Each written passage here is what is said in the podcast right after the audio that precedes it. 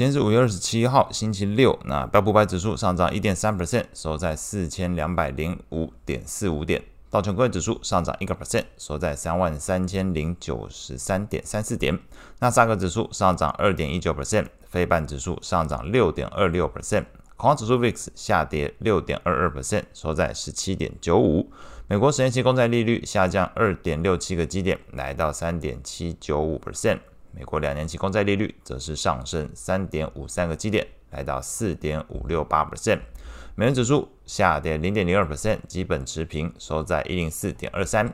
经济数据的部分，那美国四月份的 PCE 年增率上升到四点四 percent，高于市场预期。核心 PCE 的年增率同样是比前一期上升，那是来到了四点七 percent。同样高于市场预期。另外呢，四月份的耐久材订单月增率下滑一点一 percent，下滑到一点一 percent，那高于市场预期的负一个 percent 水准。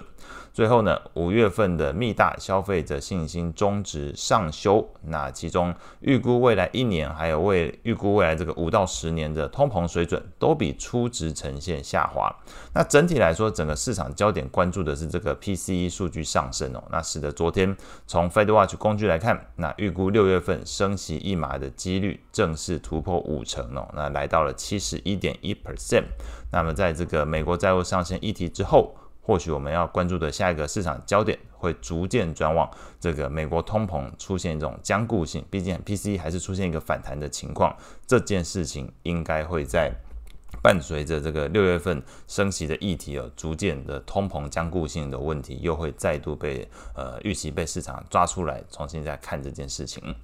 那美股的部分，那消息面大家最关心的这个共和党还有这个白宫就债务上限进行协商，目前架构出来的协议内容有了初步的一个认知哦，一致同意提高未来两年美国联邦政府的发债上限，但是其他的议题部分还是存在分歧，所以这个预计谈判还是会继续。那目前高盛预估，如果这个债务上限协议能够在礼拜六结束之前宣布，那么。众议院有机会在下周二五月三十号，或是下周三五月三十一号进行投票。那可能有人会问了，那为什么不选下周一哦？那五月二十九号，因为这一天是美国的阵亡将士纪念日，那放假一天，股市同样也休市一天，所以投票并不会在礼拜一举行哦。最快大概就是抓下周二、下周三。那除了债务上限议题有所进展之外，对于这个美国公债违约日 X date，那这个也传出一个好消息，美国财政部长耶伦昨天公布最新的预估资金用尽的日期，从先前的这个六月一号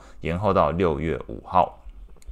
那么在股市表现上来看，债务上限协商似乎有谱。那外加这个美国美债大限之日哦的延后到六月五号，都使得投资人再度重拾起对于美国债务上限议题能够圆满落幕的一个憧憬。那美股四大指数延续前一天的强劲走势，标普百指数站回四千两百点大关之上。道琼工业指数终止连五跌，那守稳这个两百日均线，大概抓三万两千七百七十三的这个位置哦。那纳斯达克指数和费半指数都续创今年以来的一个新高，那其中费半指数的二十日均线还有五十日均线呈现黄金交叉的一个情况，那气势看起来是最强。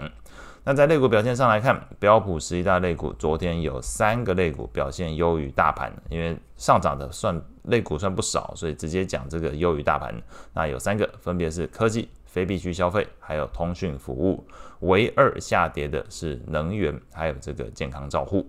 那在尖牙股表现上来看，昨天 Netflix 上涨五点五四 percent。特斯拉上涨四点七二 percent，亚马逊上涨四点四四 percent。所以在昨天来看，对于这个通讯服务还有非必需消费类股来讲，刚刚前面提到的 Netflix、特斯拉还有亚马逊都带来一些提振的效果。那么和这个非必需消费类股比较相关的个股消息，大概就是莫过于是昨天有传出福特汽车那宣布跟特斯拉达成协议，明年开始。这个福特汽车的电动车车主能够在北美地区使用特斯拉的这个超级充电站，那变成两家公司车厂这个结盟的第一步哦。那这个消息对于福特汽车来讲，昨天股价是上涨六点二四 percent，那相对这个特斯拉是上涨四点七二 percent。看起来市场解读上来说会认为对这个福特汽车似乎利多的概念也不少，不能说特别多，但是看起来是也不少。科技股的部分，那昨天主要涨幅来自于这个博通 Avago，那上涨十一点五二 percent，那超微 AMD 上涨五点五五 percent，艾斯摩尔这个上涨了三点八七 percent，所以昨天主要的科技股来讲，刚刚前面提到的，光是 Avago 一个人就上涨十一 percent 哦，所以在昨天科技股来讲，那主要提振就来自于这三档。那在债券市场部分，那随着这个 PCE 数据透露出通膨出现一个反弹哦，那仍然居高难下的一个情况。那费德克里夫兰分行行长梅斯特是表示感到担忧，那认为 Fed 仍然有需要稍微进一步升息，然后保持在高档一段时间。